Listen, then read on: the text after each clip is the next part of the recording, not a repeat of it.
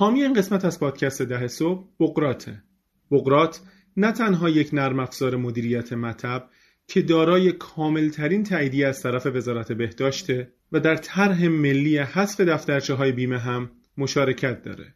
علاوه بر اون شما می‌تونید با ورود به سایت بقرات.com از آخرین توصیه های بهداشت و سلامت مطلع بشید از بهترین پزشکان در تمامی تخصصها به صورت اینترنتی و تلفنی نوبت دریافت کنید و به چهار روش تصویری، تلفنی، چت و حضوری با پزشک در ارتباط باشید.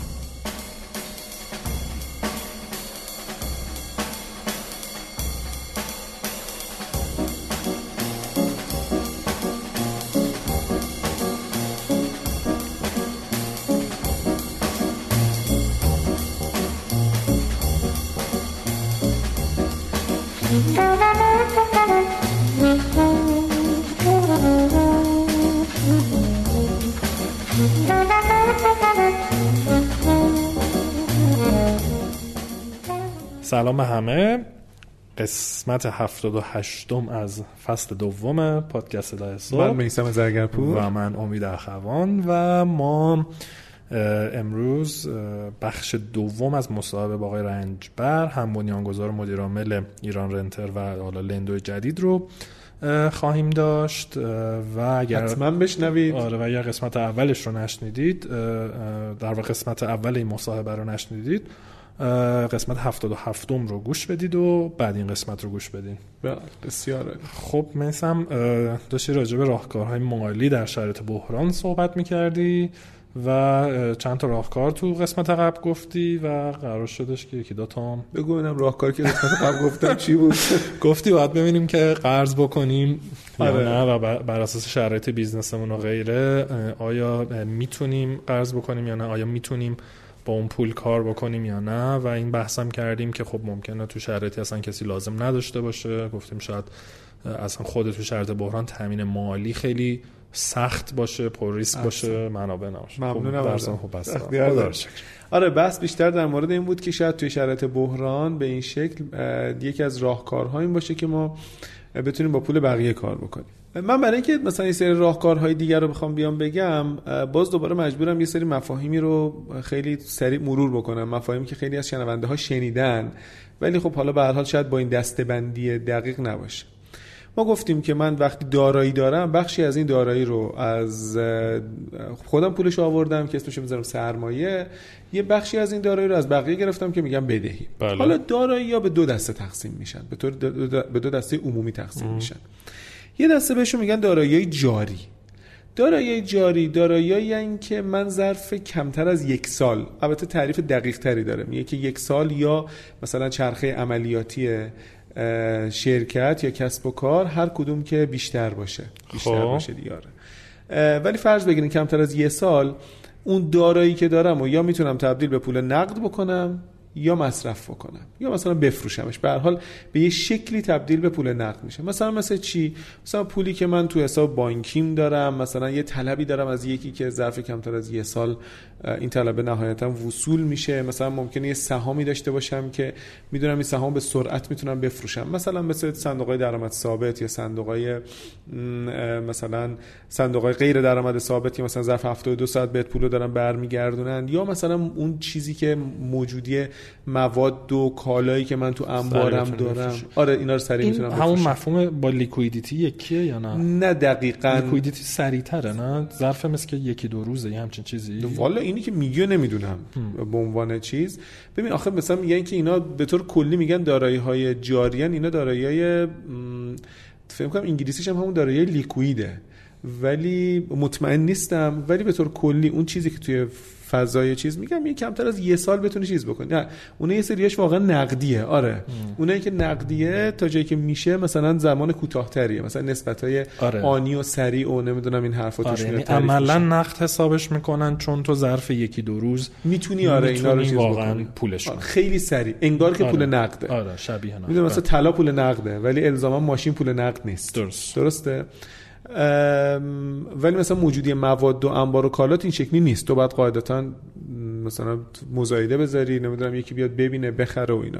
ولی خب به هر حال کمتر از یه سال اگر که من بتونم اینو تبدیل به پول نقد بکنم یا مصرف بکنم اسمشو بذارن دارایی جاری. یه سری چیزای دیگه هست بهش میگن دارایی بلند مدت. مثلا من ساختمون دارم دارایی ثابتی که دارم زمین دارم اساسیه دارم ماشینالات دارم و غیره. طلب بلند مدت دارم از بقیه. مثلا ظرف بیشتر از یک سال بعد برگرد یا مثلا خب. دارایی نامشهود مثل برند و license ها و نمی‌دونم حق اختراع و حق اکتشاف و این حرفا هم خیلی وقتا ذیل دارایی بلند مدت میاد منظره یه چیزیه که به حال من برای اینکه تبدیل بشه پول نقد بیشتر از یک سال معمولا طول می‌کشه این دستم بیاد. خب این که من دارایی داشته باشم خیلی مهم و خوبه. ولی نکته ای که هست اینه که دارایی به معنی توانایی مالی من الزامن نیست. من توی شرایطی که مثلا در بحران رفتم یا در شرایطی که بدهی دارم مهم اینه که بتونم از این دارایی هم استفاده بکنم برای اینکه بتونم این بدهی رو پرداخت بکنم. فرض بگیر من یه ویلایی دارم. مثلا فرض بگیر که 5 میلیارد تومن یه ماشینی دارم 30 میلیارد تومن ولی یه قرون پول نقد تو جیبم نیست, نیست. این احتمالا با این من نمی‌تونم برم نمی‌دونم یه ماشین دیگه بخرم یا مثلا اگر که بخوام بدهیمو پرداخت بکنم این ماشین رو که نمی‌تونم خورد بکنم یا این ویلا رو که نمی‌تونم بیام خورد بکنم. یعنی هر چقدر که من دارایی های بزرگی داشته باشم باز بخش قابل توجهی از توانایی پرداخت بدهی من یا پرداخت هزینه های روزمره منم جزو بدهی ها به حساب میشه دیگه. این برمیگرده به اینکه من چقدر پول نقد یا چیزی شبیه به پول نقد دارم. پس خیلی مهمه که من اصولا کش دستم باشه. و توی شرایط بحران اهمیت این کش دستم بودنه خیلی خیلی مهمه. من وقتی که بدهی داشته باشم ناچارم با پول نقد یا شبیه پول نقد اونو پرداخت بکنم. و توی شرایط بحرانم یه همچین اتفاقی تشدید میشه. یعنی من معمولا درآمدم کم شده. باید از دارایی هایی که دارم بیام بدهیام مثلا حقوقو پرداخت بکنم. من اگر ساختمون دارم نمی‌تونم منطقی نیست که ساختمونمو بفروشم. مگر اینکه دیگه خیلی بحرانی شده باشه و بخوام مثلا حقوق کارمندا رو بدم. نمی‌تونم یه طبقه رو بگم به کارمندا که بیاین اینو وردارید به جای حقوق در واقع اون نقده باز میشه دستت باز باشه اونجوری که لازمه تو اون شرط. بحران بتونی راحت خرج کنی حالا نکته ای که هست اینه که همه دارایی ها قدرت پرداخت ندارن. کما که می‌دونیم دارایی جاری قدرت نقد, نقد شدنشون بیشتر از دارایی بلند مدته همه دارایی جاری هم یه قدرت تبدیل شدن به پول نقد ندارن. مثلا همون موجودی مواد و انبار و کالا و این حرفا یا مثلا بدهی های مشکوک الوصول اینا باید من موجودی انبارم رو بفروشم تا بتونم تبدیل بکنم. پس یا مثلا باید برم اون بدهی مشکوک بدهی هم برم بگیرم تا این تبدیل بشه بتونم بدهی دیگر رو بله. طلب طلب باید بگیرم که بتونم بدهی هم پرداخت بکنم. یه نکته که من خیلی دوست دارم روش تاکید بکنم اینه که خیلی وقتا مشکلی که ما داریم مسئله ما پول نیست. مسئله ما بیشتر از پول مسئله زمانه. یعنی خیلی وقتا پیش میاد که من پول دارم ولی پول الان تو جیبم نیست. مثلا می‌دونم سه ماه دیگه یه چکی دارم دست یکی اگر اینو من الان بده من می‌تونم بدهیمو بدم. ولی من الان نمی‌تونم استمحال نمی‌تونم مهلت بگیرم از طلبکارم بگم سه ماه دیگه بیا این چک رو بگیر. خب. جریمه میشم. یا اگر که بخوام مثلا چک سه ماه دیگه هم به طرف بدم باید با ضرر بیام پرداخت بکنم. من باید مثلا اگر که یا حتی مثلا از اون سمت حالا اینکه مربوط به بدهی داشتنه مثلا تو تولید من اگه پول نگیرم نمی‌تونم مواد اولیه‌مو بخرم خب. چرخه عملیاتمو اجرایی بکنم که درآمد برام به وجود بیاد. پس خیلی مهمه که من بدونم مسئله ای که من دارم در حوزه بدهی این به هم خوردن کشفلوه مهمتر از همه اینه که من باید یه سری بدهی پرداخت بکنم حقوق بدم هزینه جاریمو بدم قسط بانکمو بدم. بدونم که مسئله من اینه که پول ندارم اساسا یا اگر که زمان داشته باشم می‌تونم این پوله رو تامین بکنم. پس بعضی از راهکارها که الان یکیشو میگم من راهکارهایی برای تامین پوله بعضی از راهکارها برای خریدن زمانه. مثلا چی؟ مثلا یه استراتژی که من می‌تونم داشته باشم اینه که بتونم به شکل کوتاه مدت یا میان مدت دارایی های بلند مدت به دارایی جاری تبدیل بکنم. ولی همیشه هم نمیشه این کارو کرد. یعنی یا صلاح نیست یا نمی‌تونم این کار بکنم. مثلا من اگر که کارخونم کارخونه ای داشته باشم خب منطقی نیست این کارخونه رو بفروشم تبدیل به پول نقد بله. بکنم. ولی بعضی از دارایی های بلند مدت من هستن که به هر شکل اینا رو می‌تونم تبدیل به دارایی های جاری بکنم. از طرف دیگه توی دارایی جاری هم منطقی تر اینه که من تا جایی که می‌تونم دارایی هایی که نقد پذیری کمتری دارن و با دارایی های با نقد پذیری بالاتر تبدیل بکنم. حتی اگر شده مثلا discount پرداخت بکنم. مثلا چی؟ مثلا من به بدهکارم من طلب کوتاه مدت دارم طلب جاری دارم مثلا هفت ماه است هشت ماه است. خب از نظر حسابداری طلب جاری به حساب میشه به حساب میاد. بهش میگم که ببین اگر که این چک هشت ماهه تو بیای با چک یک ماهه عوض بکنی من سی درصد به تخفیف میدم توی بدهی. discount ش دارم می‌کنم.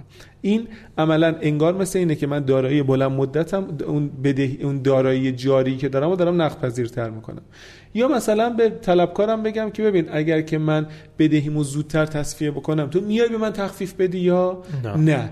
عملا اینم یه جوری جابجا کردن همین درست نقد پذیر کردنه. یا مثلا بیام زمان بخرم. مثلا من بیام موجودی انبارم و به جای بدهی بدم. مثلا موجودی انبارم و حالا مثلا با در نظر گرفتن صرف و صلاح شرکت هم دیگه. یا مثلا یه جور تهاتر. یا تهاتر بکنم. حتی اگر شده مثلا بگم که من موجودی انبارمو میدم مثلا فلان تخفیف رو به من بده. بیا چک مثلا کوتاه مدت تر بده. بتونم ازش تخفیف بگیرم. و خیلی خیلی توی این زمینه این راهکارها اهمیت داره که من اگر که تونستم اینها رو نقد بکنم بتونم ارزش نقدینگیم رو هم حفظ بکنم. مثلا اینکه ببرمش تو بازار سرمایه الان. البته اگر کسی واقعا در بازار سرمایه تا حالا وارد نشده منطقی اینه که ببره توی صندوق ها سرمایه گذاری بکنه یا از بقیه روش های سرمایه گذاری استفاده بکنم. طلا و نمی‌دونم دلار و فلان و این حرفا که ما نمیگیم و توصیه نمی‌کنیم چون به هر حال ممکنه یه سریاش قانونی نباشه ولی هر چقدر می‌تونم اینا نقد پذیرتر بکنم و وقتی هم نقد شد یه ش... می‌دونی یه حالت ژله‌ای بهش بدم که هم به سرعت بتونم نقدش بکنم همون نقدم ارزشش حفظ بشه و هم شد بخوریش دیگه. آره. و با تاکید بر این که اینا فقط توصیه است و خودتون ببینید که دارید چه کار می‌کنید. ولی اصول و گایدلاین و راهنما اینه که بتونید هر چقدر می‌تونید تبدیل بیشتر به نقدینگیش آره. بکنید. حتی آره. اگر شده با ضرر ظاهری. اصطلاح همین cash is king cash is king همیشه cash is king واقعا. خب خیلی عالی دوستان خیلی ممنون که تا اینجاش با ما بودید. گوش میدیم به قسمت دوم از مسابقه آقای رنجبر که باز دوباره اتفاقای بیشتر و کارهای عجیب غریبتر و ریسکای بیشتر رو تو مسیر این رشد این استارتاپ توضیح میدن و البته اهمیت کشیسکینگ هم توی بله. آخر این مصاحبه تاکید زمینی روش. آره. مرسی. خدا مرسی. فعلا خدا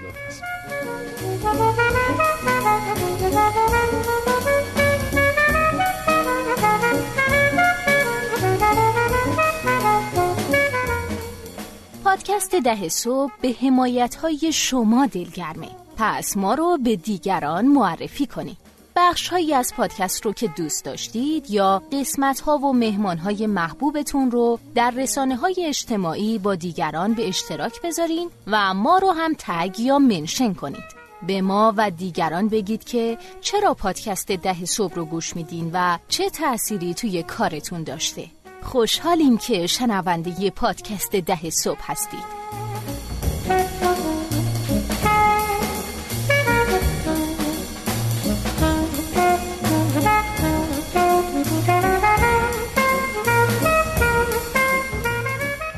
سلام همه. ما برگشتیم ما قسمت 78 هفته مصاحبهشه. و قسمت دوم از مصاحبه. مصاحبه آقای امیر رنجبر هم بنیانگذار و مدیرعامل لندو یا ایران رنتر سابق. اگر که در واقع بخش اولی مصاحبه رو گوش نکردین هر جا اینو گوش میدین قسمت قبل یا هفته گذشته رو گوش بدین حتما گوش بدید داره تا تازه متوجه آره چی بوده که؟ آره, آره داستان. داستان خیلی پرفراز و نشیب ایران رنتر و نوین رنتر و بعد لندو و خلاصه اینا به جاهای خوبی رسیدیم. خیلی جذاب بود به من جان سلام. سلام مرسی. در خدمت هستم. خب ما داشتیم این داستان هی تغییرات کسب و کار شما و این پیوت ها و خلاصه چرخش ها اینا رو می‌گفتیم رسیدیم به اینکه در واقع پلتفرم شدیم که یه سری آدم سرمایه گذاری می‌کردن. اون بحث کارت هدیه کارت اعتباری ها رو کردیم. بعد گفتی که در واقع به خاطر مسائل قانونی مجبور شدیم که دیگه با آدم های در واقع شخص حقیقی کار نکنید. لیزینگ ها و بانک ها دارن تعمین می‌کنن. اونورم که کماف سابق در واقع همون بحث خرید اعتباری و فلان و ایناست درسته؟ بله بله دقیقا. بعد از بعد از اون بازم تغییراتی داشتیم. یه تغییر بزرگ داشتن اونم تغییر برند بوده. آره. من خواهم قبل از اینکه به لندو برسیم باز دوباره تغییر کسب و کاری داشتیم تغییر تو بیزینس مدل نه. خب ولی تو فرایند ساختار سهاممون فقط تغییر داشتیم ولی تو بیزینس مدل تغییر نداشتیم. تغییر برند رو داشتیم و البته ما توی تقریبا یکی دو ماه آینده تغییر باز اساسی داریم که حالا باز تو ادامه اگر فرصت بشه من توضیح میدم.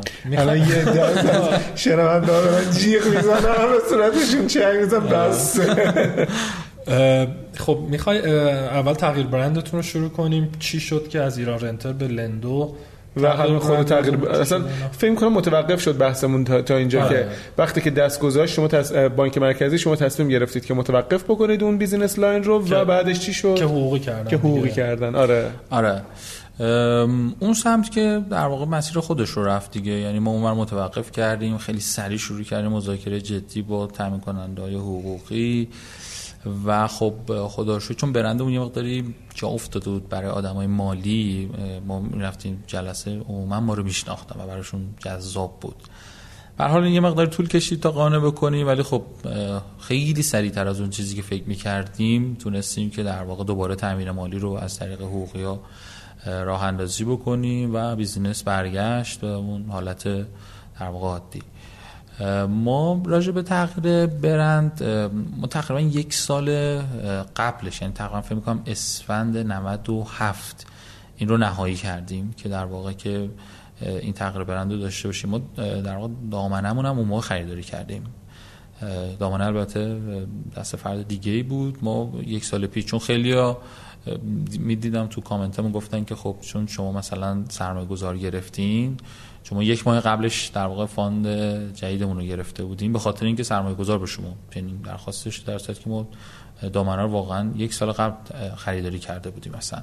ولی خب چون درگیر این مسئله قانونی و حقوقی و پیوتا اینا شدیم مثلا یه فرصت این کار رو نداشتیم. ولی دیگه تصمیم گرفتیم که دقیقا یک اردی بهش همزمان با سالگرد پنجمین در پنجمین سال فعالیتمون ریبرند رو انجام بدیم که کار واقعا سختی هم بود. چون شما وقتی تغییر برند انجام میدی ابعاد مختلفی داره. اینکه شما رو با یه اسم دیگه میشناختن بحث سئو رو داری بحث تغییرات تو سایت رو داری دامنت حقوقی هویت برندت. خیلی ابعاد در واقع مختلفی داره. ولی خب چون ما به حال نگاهمون نگاه در واقع جدی تری برای آینده است مجبور بودیم این تصمیم رو بگیریم. و اصلا علت تغییر برند این بود که از اون در واقع rent و اجاره و اینا بیاد به در واقع lend که در واقع قرض دادن. ما واقعیت هر در واقع اتفاق رو سعی می‌کنیم یک بهونه بهش نگاه بکنیم که بیایم کارهای دیگر رو باش بکنیم. rebrand م از اون بهونه ها بود. بهونه ای بود که یک بار دیگه بعد پنج سال بیایم بگیم که آقا اون business rent دیگه نیست. بیزینس کلا بعد از این همه تغییر حالا به یه ثباتی رسیده توی فضای جدیده با یه هویت جدید با یه مأموریت جدید با یک آینده جدید. و همه این حرفا رو این ریبرنده در واقع یک نقطه عطف و یک بهونه ای بود که ما بیایم این حرفا رو بزنیم. می‌تونستیم این کار انجام ندیم واقعا یعنی اتفاق نمیافتاد. ولی ما از این استفاده این شکلی کردیم شاید.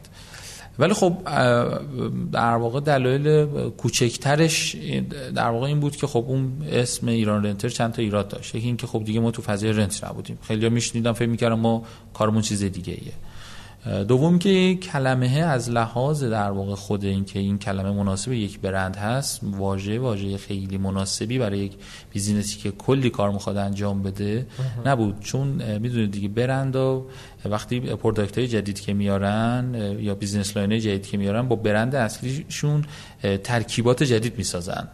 مثلا کاری که گوگل خیلی انجام میده. و معمولا اسمای تک کلمه این قابلیت رو داره. ولی وقتی یک اسم دو کلمه ای باشه واقعا خیلی کار سخت می‌کنه. اون بهونه که ما بیایم یک بار دیگه در واقع حرفمون رو بزنیم و این دلیلی که در واقع خود این اسم داشت اینا همه در مجموع باعث شد که این تصمیم رو بگیریم. و بزرگترین چالشتون تو این پروسه rebranding چی بود؟ کجا خیلی به نظر سخت بود یا lesson learned خاصی اگر داشته که با شنوندا share بکنیم ما یه در واقع deadline ی داشتیم و گفته بودیم که تو یک اردیبهشت باید این اتفاق بیفته و خب business به حال ابعاد مختلفی داشت. یه سری کار بچه marketing داشتن مثلا چه مثلا motion باید می‌رسید مثلا motion کار تأخیر داشت نمی‌دونم. بچه فنی روزای آخر می‌گفتن که ممکنه نره ولی همه در واقع یا تو design خیلی کار داشتیم چون کلی از صفحات ما تغییر می‌کردیم چون همه بله. این هویت ها تغییر آره. آره. و لینک ها و بحث توضیحات سایت اصلا یه چیز عجیبی بود. ولی ما چون خیلی در واقع متعهد بودیم روی یک در واقع روز و یک deadline خاصی اون روزهای آخر واقعا فشار زیادی بود. ولی در مجموع خوب بود. مهمترین چالشی که شاید یک rebrand داشته باشه اینه که آدمایی که شما رو user شما نیستن و قبلا اسمتون رو مثلا تو رپورتاژ ها تو جای مختلف شنیدن دیگه شما رو به اون اسم جدید ممکنه از awareness دچار مشکل و یه مقداری سردرگمی ایجاد میشه. ولی به هر تو طولانی مدت حل میشه. خیلی من نمی‌دونم. البته حالا این چیزایی که گفتی توجیهات درستی بود به نظرم. ولی فکر می‌کنم خیلی هزینه داره و خیلی دردسر داره. خیلی مثلا منحرف کردن از بیزینس اصلی کسب و کاری داره. من همیشه مثالی که می‌زنم در مورد اسم میگم اسم پادکست ده صبح. خب این در ظاهر چه ربطی داره به مدیریت و کارآفرینی و استارتاپ و این حرفا. خب وقتی که مثلا شنونده من عادت بکنه به این اسم دیگه این اسمو متوجه میشه. یا مثلا خب خیلی اسمای دیگه داریم مثلا بامیلو نمی‌دونم فیدیبو. بله. اینا خب این هویت انگار مثلا ببین طرف اسمر و برنده رو می‌شناسه و به برنده اعتماد می‌کنه. و حالا برنده هر چیزی که اون وسط ارائه بده ممکنه که خریدار خاص خودشو داشته باشه. نمی‌دونم به خاطر همین تجربه‌ای که ما تو پادکست داشتیم یا خیلی مثلا از تجربیات دیگه ای که می‌بینیم که بقیه استفاده کردن به نظرم میاد می‌تونستین با همون برنده ادامه بدیم. آره قبول دارم این که ما می‌تونستیم با همون برند در واقع ادامه بدیم و اتفاق افتاد ولی واقعیت داستان می‌دونید چیه بحث همون بهونه هست. یعنی شما تو فضای برندینگ همیشه باید دنبال یک بهونه باشی برای اینکه حرفت رو بزنی برای اینکه راجبت صحبت بکنن برای اینکه بتونی به آدما بگی که من چی هستم دارم چیکار می‌کنم و قرار کجا برم. درسته شاید این بهونه یه مقداری هزینه داشت در ظاهر. هرچند شاید آنقدر هم هزینه در واقع جدی نداشت چیزی که شاید خیلی فکر بکنن. ولی ما وقتی در واقع این سبک سنگینی رو انجام می‌دادیم این هزینه‌ای که در واقع می‌دادیم نسبت به اون چیزی که در واقع به دست می آوردیم به نظرمون در واقع منطقی بود و واقعا فایدهش به نفع آره, آره. فایده آره. یه علتش هم شاید به خاطر این باشه که شما عادت داشتین به تغییر و از تغییر نمیترسیدین اینجوری بگم یعنی آره. این همه business آره. مدل تغییر داره آره بابا آره یه برندم تغییر میدیم وسط آره. شاید واقعا این انعطافمون تو مسیر آره اینم احتمالاً در واقع موثر بوده و الان لندو چه کار می‌کنه کاری که به حال لندو داره انجام میده. خب ما تعداد فروشگاهمون خب خیلی رفته بالا. ما به زودی به هزار تا فروشگاه می‌رسیم. تو تمام کارت بهشون میفروشیم یا آره دیگه یعنی در واقع همون از طریق voucher بله آدم می‌تونن در خرید بکنن. و حالا اگه بخواد می‌تونم راجع به سه تا پروژه خیلی مهممون بگم که به آره، زودی آره چرا کنه سه تا بحث مهم رو ما داریم. یکی این که ما به زودی احتمالا وارد حوزه خودرو میشیم. ماشین قسطی میفروشیم. آره آره. آره. و سعی می‌کنیم رو خودروهای دست دوم ارزش جدی ایجاد بکنیم. این یعنی پروژه خیلی نزدیکمونه.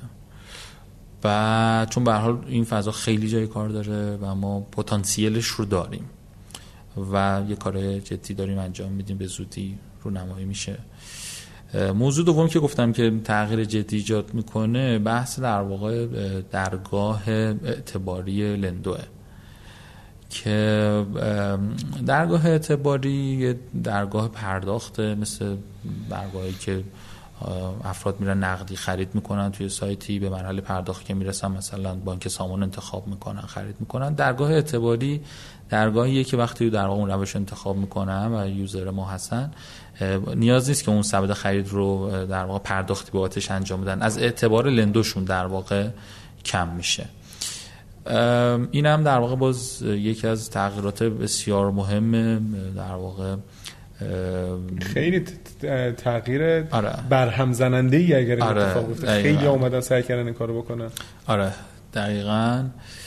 و به زودی در واقع رونمایی میشه تقریبا روزای آخر ولی حالا میگم با کمتر از روز به ماه. ولی خب این باید تو خیلی جاها بره دیگه. ما تمام فروشگاه همونی درگاه قرار می‌گیره. تو تمام فروشگاه همونی درگاه قرار می‌گیره و دیگه روش خرید اصلیمون دیگه voucher نیست. درگاه میشه. به جای که طرف کد بزنه آره. موقع خرید الان اینجوری بگم که وقت سرمایه گذاری کردن رو لندوه اگر که این موفق بشه آره. خیلی اتفاق جدی یه مزیت مهمه برای مشتریامون اینه که الان اینجوری که مثلا فرد میاد مثلا کارت اعتباری فروشگاه ایکس رو خریداری می‌کنه و فقط از اون فروشگاه می‌تونه خرید بکنه.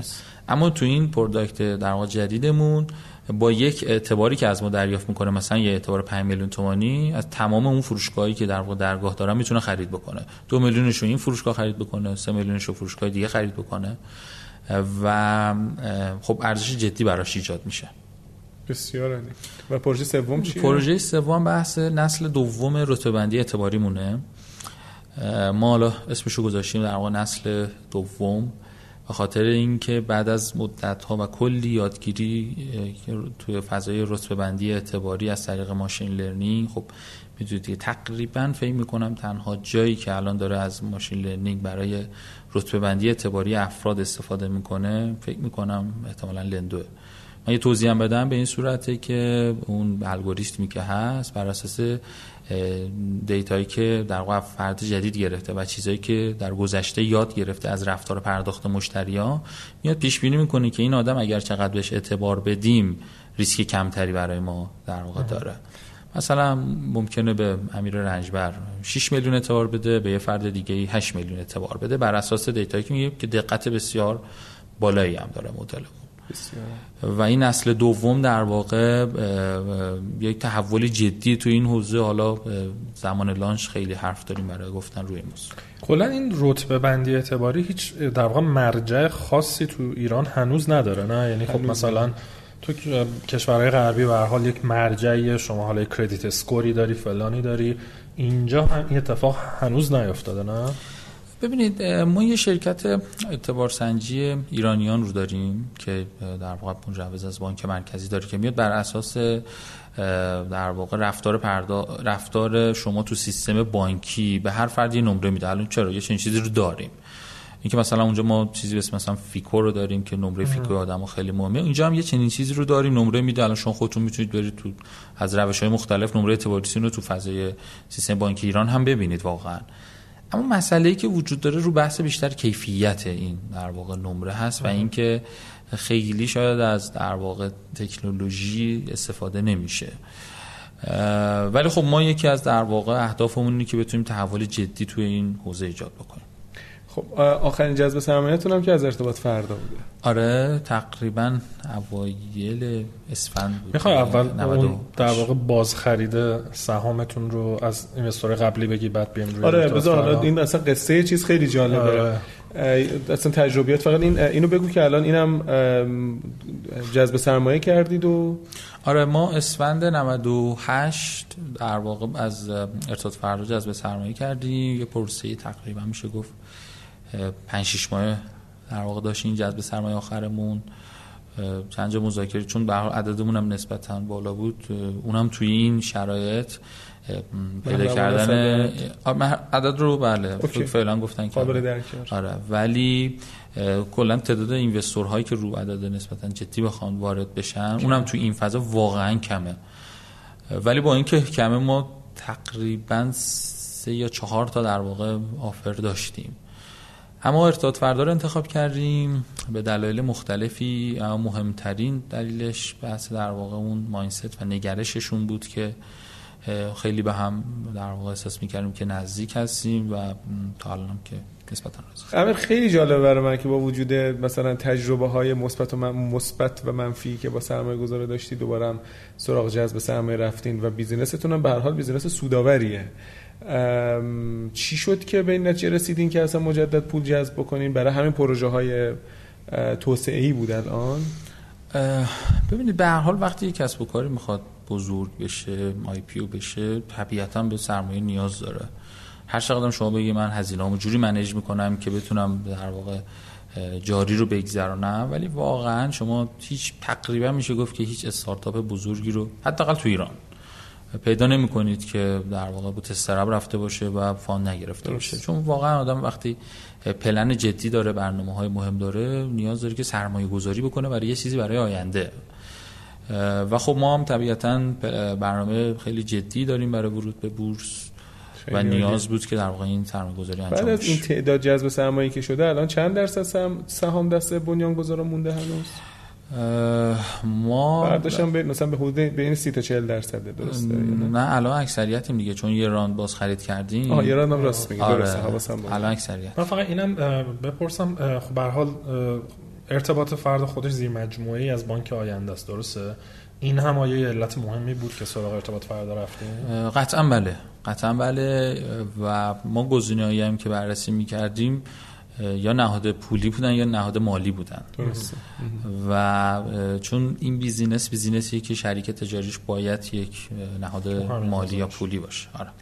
خب قبل از اینکه من سوال بعدی اون بپرسم می‌خواستم این نکته تذکر بدم به شنونده های محترم که حتی استارتاپی مثل ایران رنتر با سابقه چند بار جذب سرمایه و با این وضع به هر حال درآمد و به حال اینکه مجموعه که داره چرخش میچرخه مذاکرات سرمایه گذاریش ممکنه 4 5 ماهی طول بکشه و اینجوری نیست که بلافاصله بعد از اینکه رفتین جذب سرمایه بکنین. کوتاهترین زمانی که برای جذب سرمایه داشتین چقدر بود امیر؟ ببین میستم داستان چیه؟ داستانی که ما معمولا تو جذب سرمایه دو تا شاید تجربه رو بگم بعد نباشه. یکی اینکه همیشه ما تو یکی دو ماه اول توافق می‌کنیم. تو چهار ماه بعدی رو اون توافق نهایی هی مذاکره می‌کنیم. یعنی این بارها این پیش اومده. یعنی ما یک دو ماه اول دیگه به نقطه می‌رسه که مثلا بچه های شرکت من میگم بچه ها به زودی یه جذب سرمایه جدید داریم. ولی این به زودیه هی تمدید. آره این اتفاق زیاد در واقع میفته یعنی زود توافق ولی اون به توافق نهایی این پرسه زمان قرارداد امضا بشه. آره آره.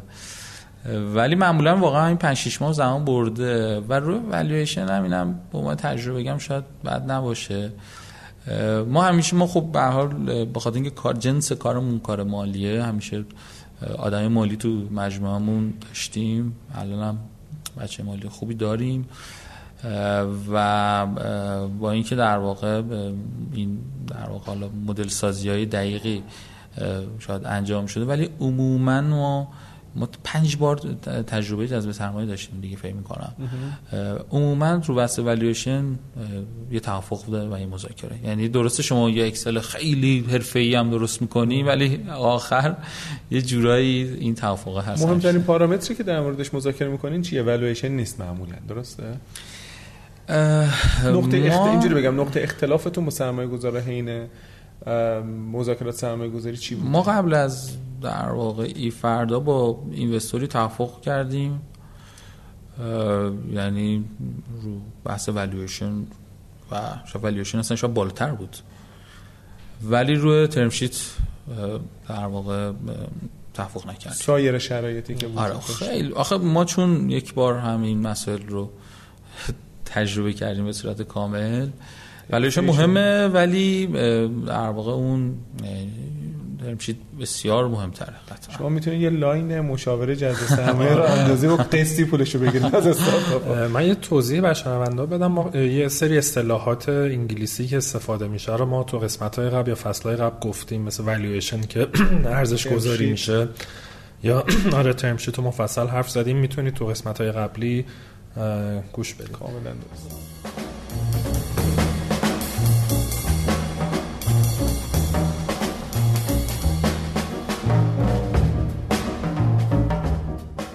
حامی این قسمت از پادکست ده صبح کوموداست کومودا یه شبکه اجتماعی برای خرید و فروشه که از یه جامعه دخترونه دغدغه من شکل گرفته با این هدف که تو این شرایط سخت اقتصادی بشه با هزینه کم خریدهای هیجان انگیز کرد و چیزهای اضافی رو به چرخه استفاده برگردوند. کومودا کارش رو با فشن شروع کرد و کتاب، دکوریجات، ورزشی و آرایشی بهداشتی هم بهش اضافه شده. اپلیکیشن کومودا رو دانلود و نصب کنید.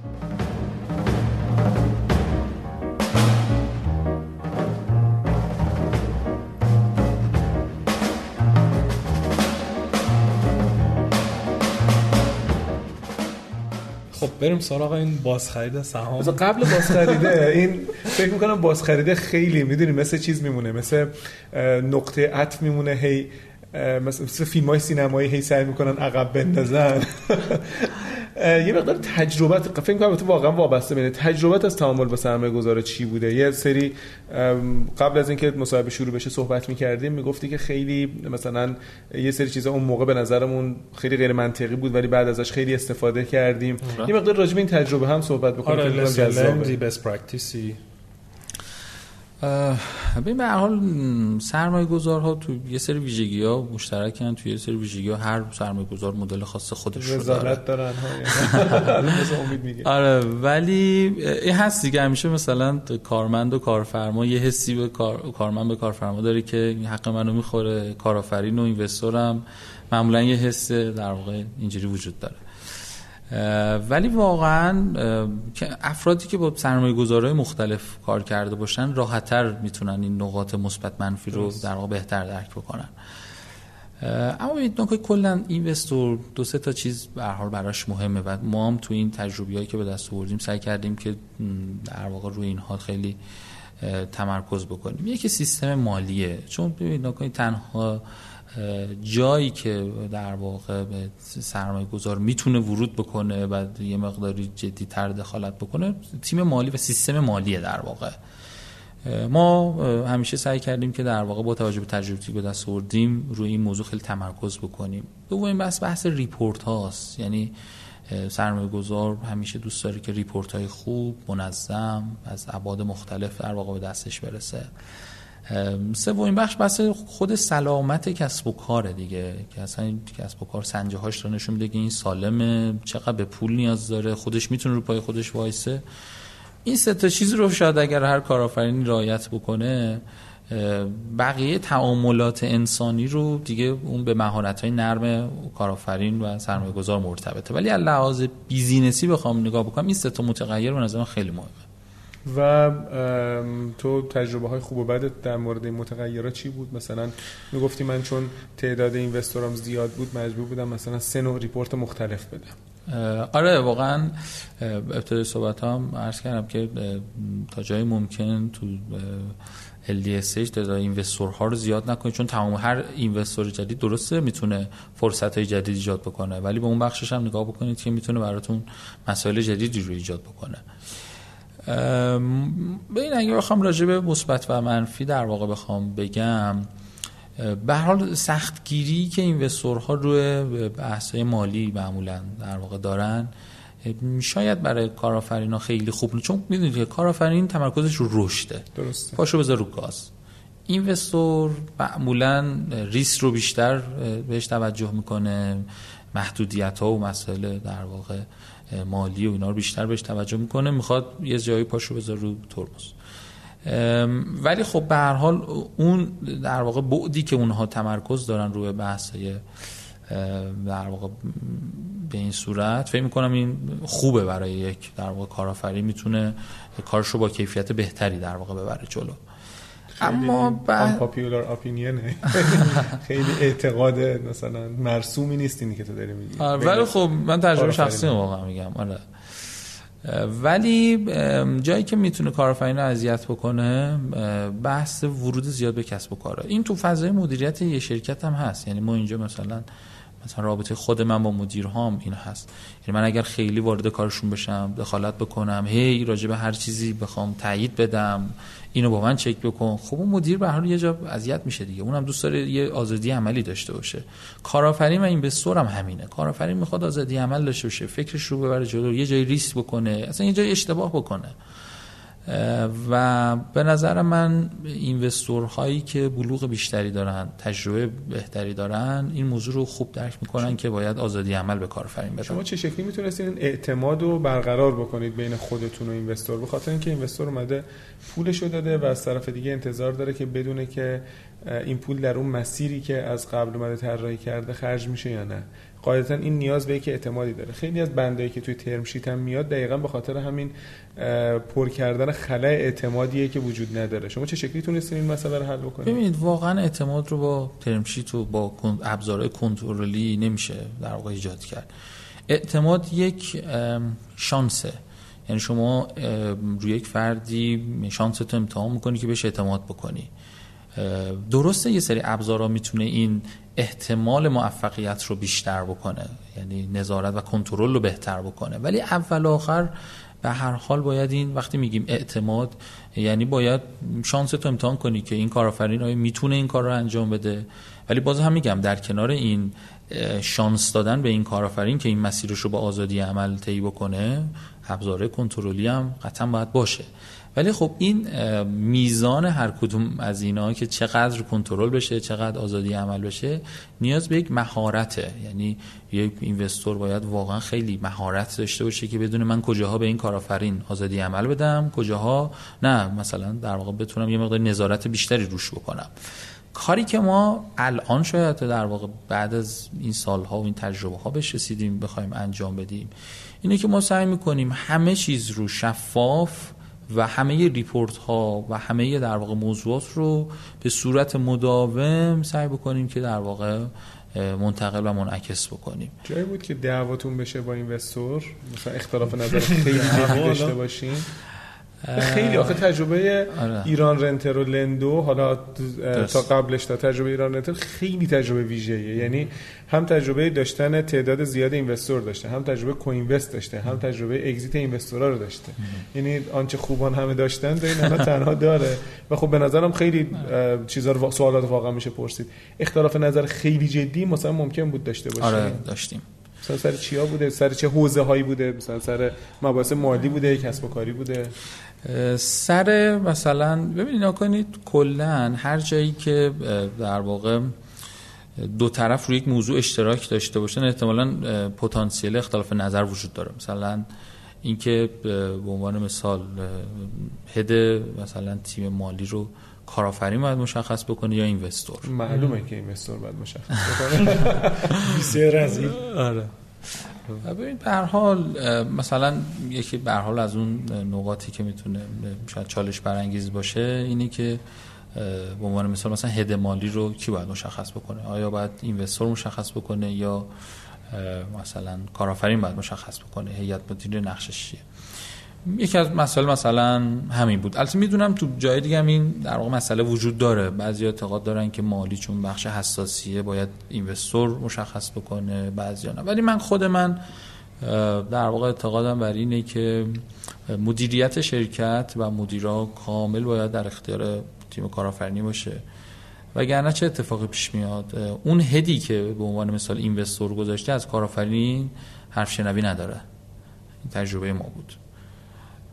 خیلی چالش جدیه نه فقط در استارتاپ ها. توی حوزه حاکمیت شرکتی یعنی مثلا الان اینکه بحث استارتاپشه بحث اینکه مثلا یه هلدینگ تا چه حد می‌تونه توی شرکت های زیر مجموعش دخالت بکنه. حتی هلدینگی که مثلا ممکن 60 درصد 70 درصد سهامو داشته باشه. حرفت کاملا درسته. آره واقعا. و می‌دونم موضوع چالشه یعنی من دغدغه‌های سمت اینوستورم درک می‌کنم که به هر حال اون نکته که میگه به هر حال پولش رو گذاشته. به اعتماد 100 درصد که وجود نداره که ممکنه شما در موفق نشی و اون باید به جای دیگه احتمالاً پاسخگو باشه. سهامدار خودش. بله و اصلا ممکنه شما یه خرابکاری یه جایی انجام بدیم مثلا مثل تو مالی که اصلا یه حال حالا درگیر بشه.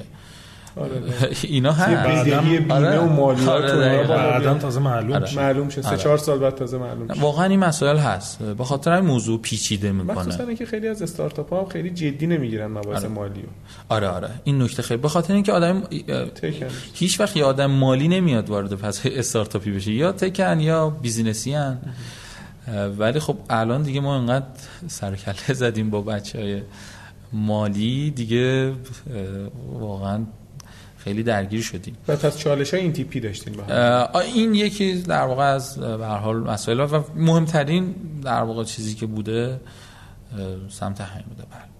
خب بریم سر اون چیزی که امید خیلی دوست داره. می‌خوایم امید یه سوال دیگه قبلش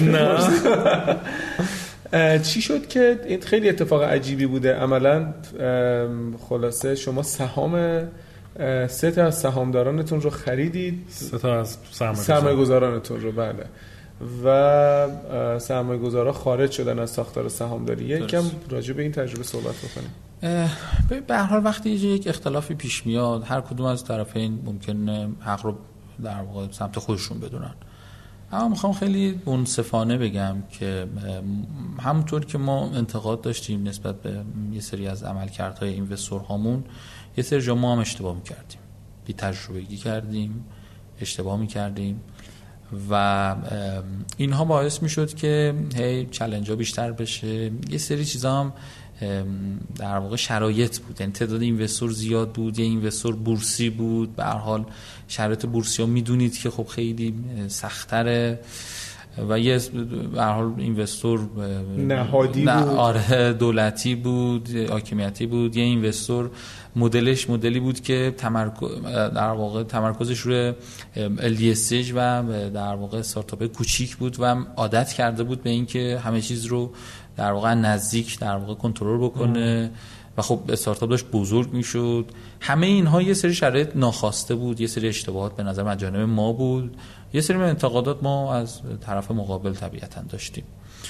اما به هر حال همه اینها به یک در واقع نقطه رسوند که دیگه ما دیدیم مثلا business داشت قفل شد یعنی مثلا توی هیئت مدیره نمی‌تونست این تصمیم گیری بکنه؟ آره به آره. این ساده ترین چیزشه. دو طرف حق امضا دارن و ممکنه که در واقع این چالش این شکلی وجود داشته باشه دیگه طبیعتا.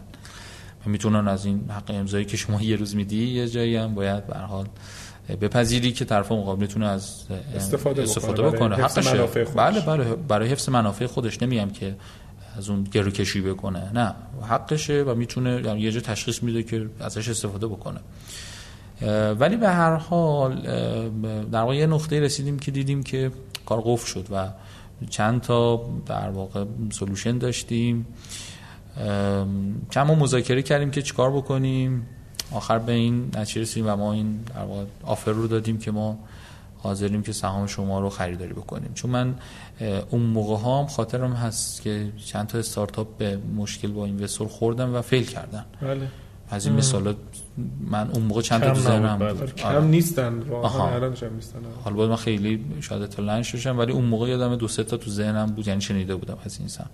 خب ما برای چیزی که واقعا زحمت کشیده بودیم شبانه روز کار کردیم هیچ وقت نمی‌خواستیم به اون نقطه برسه. تصمیم گرفتیم که در واقع سهام رو باز خرید بکنیم و خب به حال مبلغم کم نبود. ما تقریبا نزدیک به 7 میلیارد تومن در واقع سهام رو عرض یک سال باز خرید کردیم. شاید خیلی از investor ها تو طول یک سالی نداد اصلا invest نکنن. درست و خب با سختی ما خب اون business rent ی که داشتیم خیلی به ما کمک کرد دارایی شخصیمون خود کسب و کار.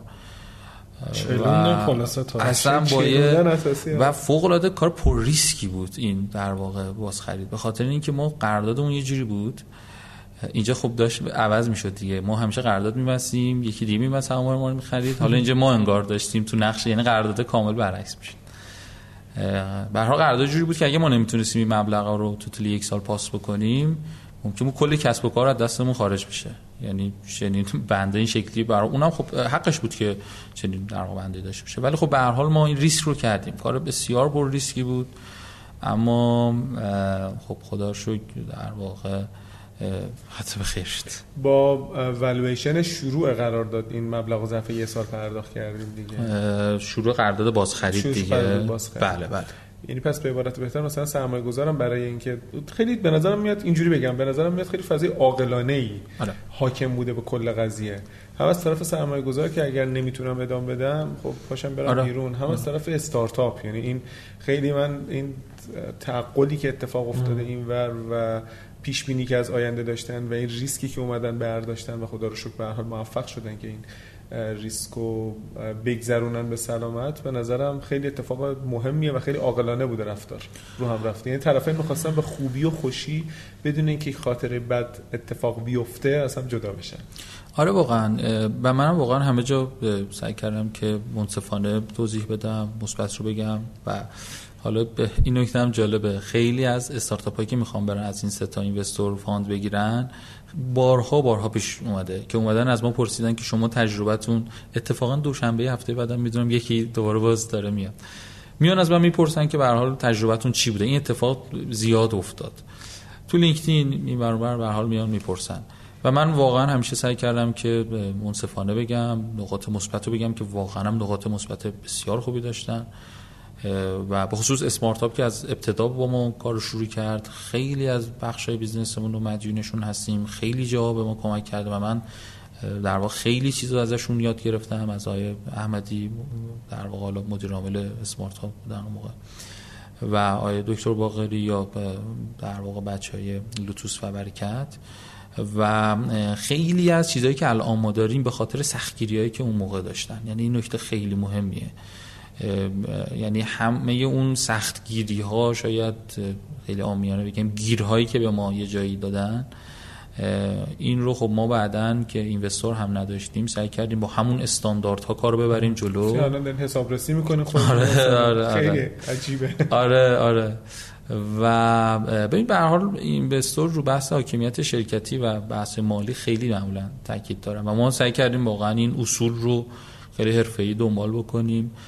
و خلاصه می‌خوام بگم که از این تجربه که اتفاق افتاد من خیلی چیزا یاد گرفتم. خیلی بی تجربه بودم خیلی چیزا یاد گرفتم و درست سخت بود اما مثبت بود برام. قبل از اینکه بریم سر تجربه خلاصه اتفاقی که بین ایران رنتر و دیجیکالا افتاد یه خیلی کوتاه اگر می‌تونید در مورد تجربه کوینوست بگو. لید اینوستور داشت یعنی مثلا یه دونه از این سرمایه گذارها قرارداد رو رهبری و راهبری می‌کرد یا همزمان با هر دو مذاکره می‌کردین؟ نه همزمان با هر دو یه جایی. سخت آره سخت بود. قرار بود که لید اینوستور داشته باشه ولی ولی نماینده هیئت مدیره از یکیشون بود خاطرم هست. بله.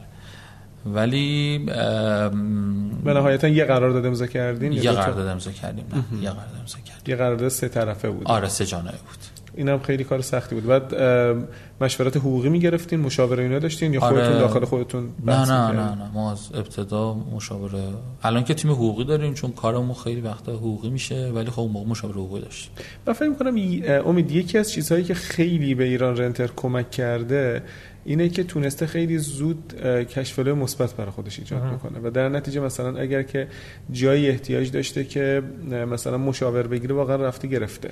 جایی قرار بوده که روی حوزه اینوست بکنه کرده. و این کشفله مثبت باعث شده که یه خلاصه پشتوانه ای داشته باشه که یه سری ریسکا رو بکنه. یعنی این همه پیوتی که اتفاق افتاده بخشیش به خاطر اینه که خب دلش گرم بوده که من این درآمد رو از این گوشه دارم و می‌تونم استفاده کنم ولی خب همه این شانس یا لاکچری ندارن دیگه.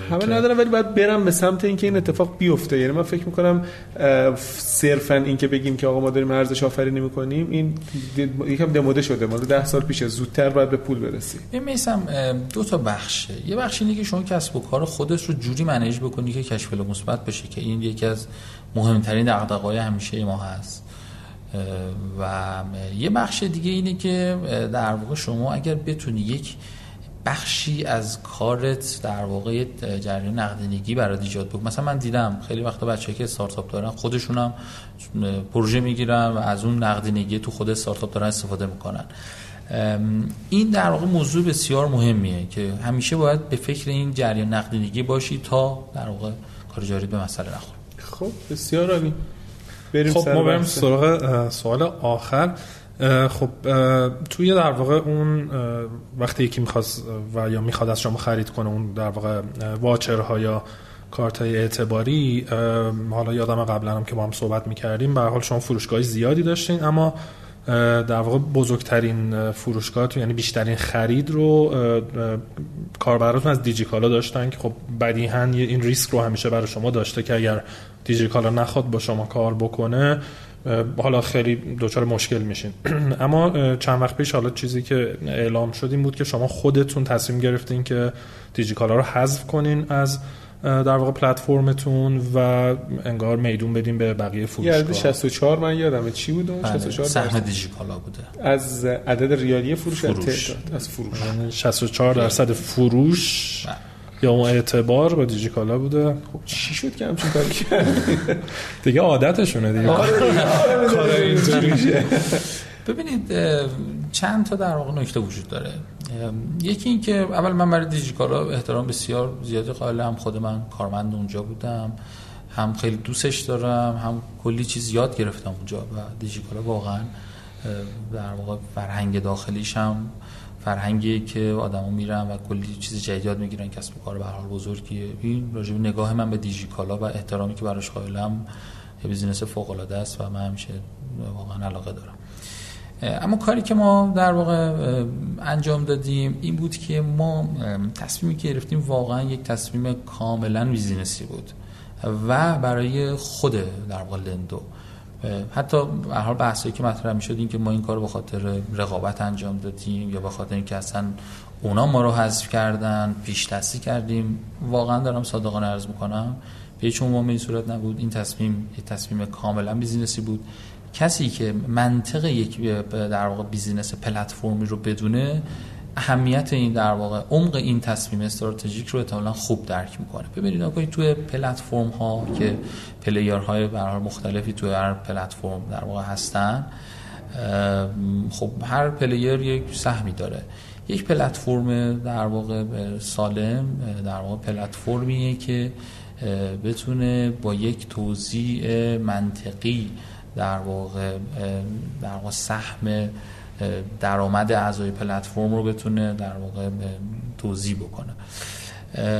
این تصمیم در واقع یکی از مهمترین در واقع مسئله همین بود که وقتی یه پلیری عمده درآمد رو می‌خواد در واقع جذب کنه بقیه جذابیتی براشون نداره حضور در اون در واقع پلتفرم. و ما مجبور بودیم برای اینکه این سلامت رو در واقع حفظ بکنیم. وقتی این فضای تجارت الکترونیک ایران به صورتی که دیجیکالا یه اختلاف بسیار زیادی با بقیه داره. یعنی اگر ما تو فضای کار می‌کردیم که این فضا انقدر نبود یا پلیرهای دیگه در واقع حضور داشتن شاید این تصمیم نمی گرفتیم اما هرچی میگذشت ممکن بود این سهمه تازه باز بیشتر هم بشه چون آدمان دوست ندارن شاید تجربه یه فروشگاه جدید رو داشته باشن. پس یه بخش این تصمیم بابت این بود که آقا ما برای اینکه سلامت این پلتفرم رو حفظ بکنیم باید این تصمیم گرفتیم که برای فروشگاه دیگه جذابیت داشته باشه که حضور داشته باشن. یا فروشگاه جدید براشون جذابیت داشته باشه که اصلا وارد بشن. چون ما حجم فروش بسیار خوبی رو براشون داریم ایجاد می‌کنیم. ما پارسال فروشگاه بعد دیجیکالا تو مثبت 5 میلیارد تومن فروش داشت. فروشگاه که شاید خیلی ازش در واقع استفاده نکنن شاید نشناسن.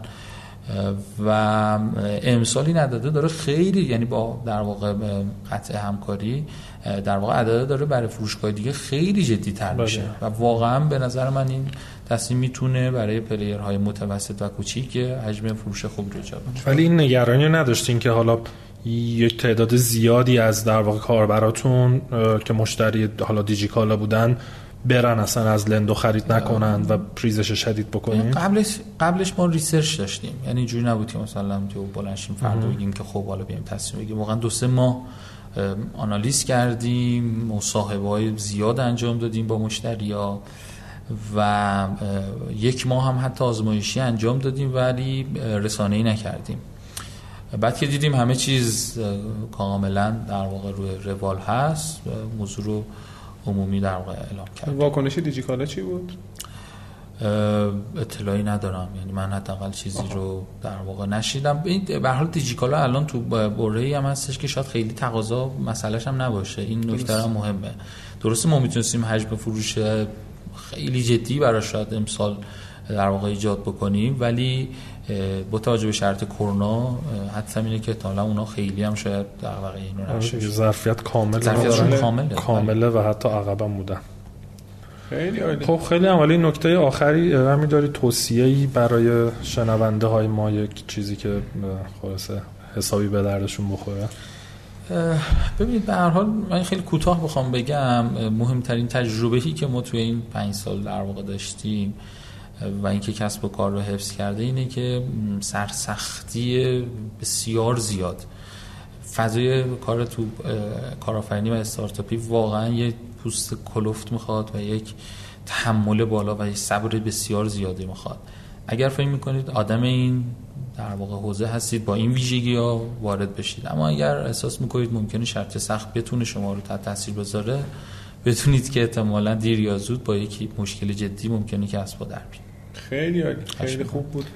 مرسی از امیر رنجبر عزیز که خلاصه خیلی شفاف و صادقانه تجربیاتش رو گفت و مرسی از اینکه خلاصه تونستیم بیایم در دفتر شما این ضبط رو بله، انجام بدیم. تجربه خیلی خوبی من فکر کنم دومین باره که ما داریم در واقع یک بار تو دیجیکالا اتفاقا ما توی دفترشون ضبط کردیم و این بار دومه و فکر می‌کنم حالا تا مهمونای بعدیمون هم تا شرط کرونا هست احتمالا همین رویه رو ادامه بدیم. همین رویه میایم توی ایران اتر ضبط باز تو لندو ضبط میریم تو دفترشون.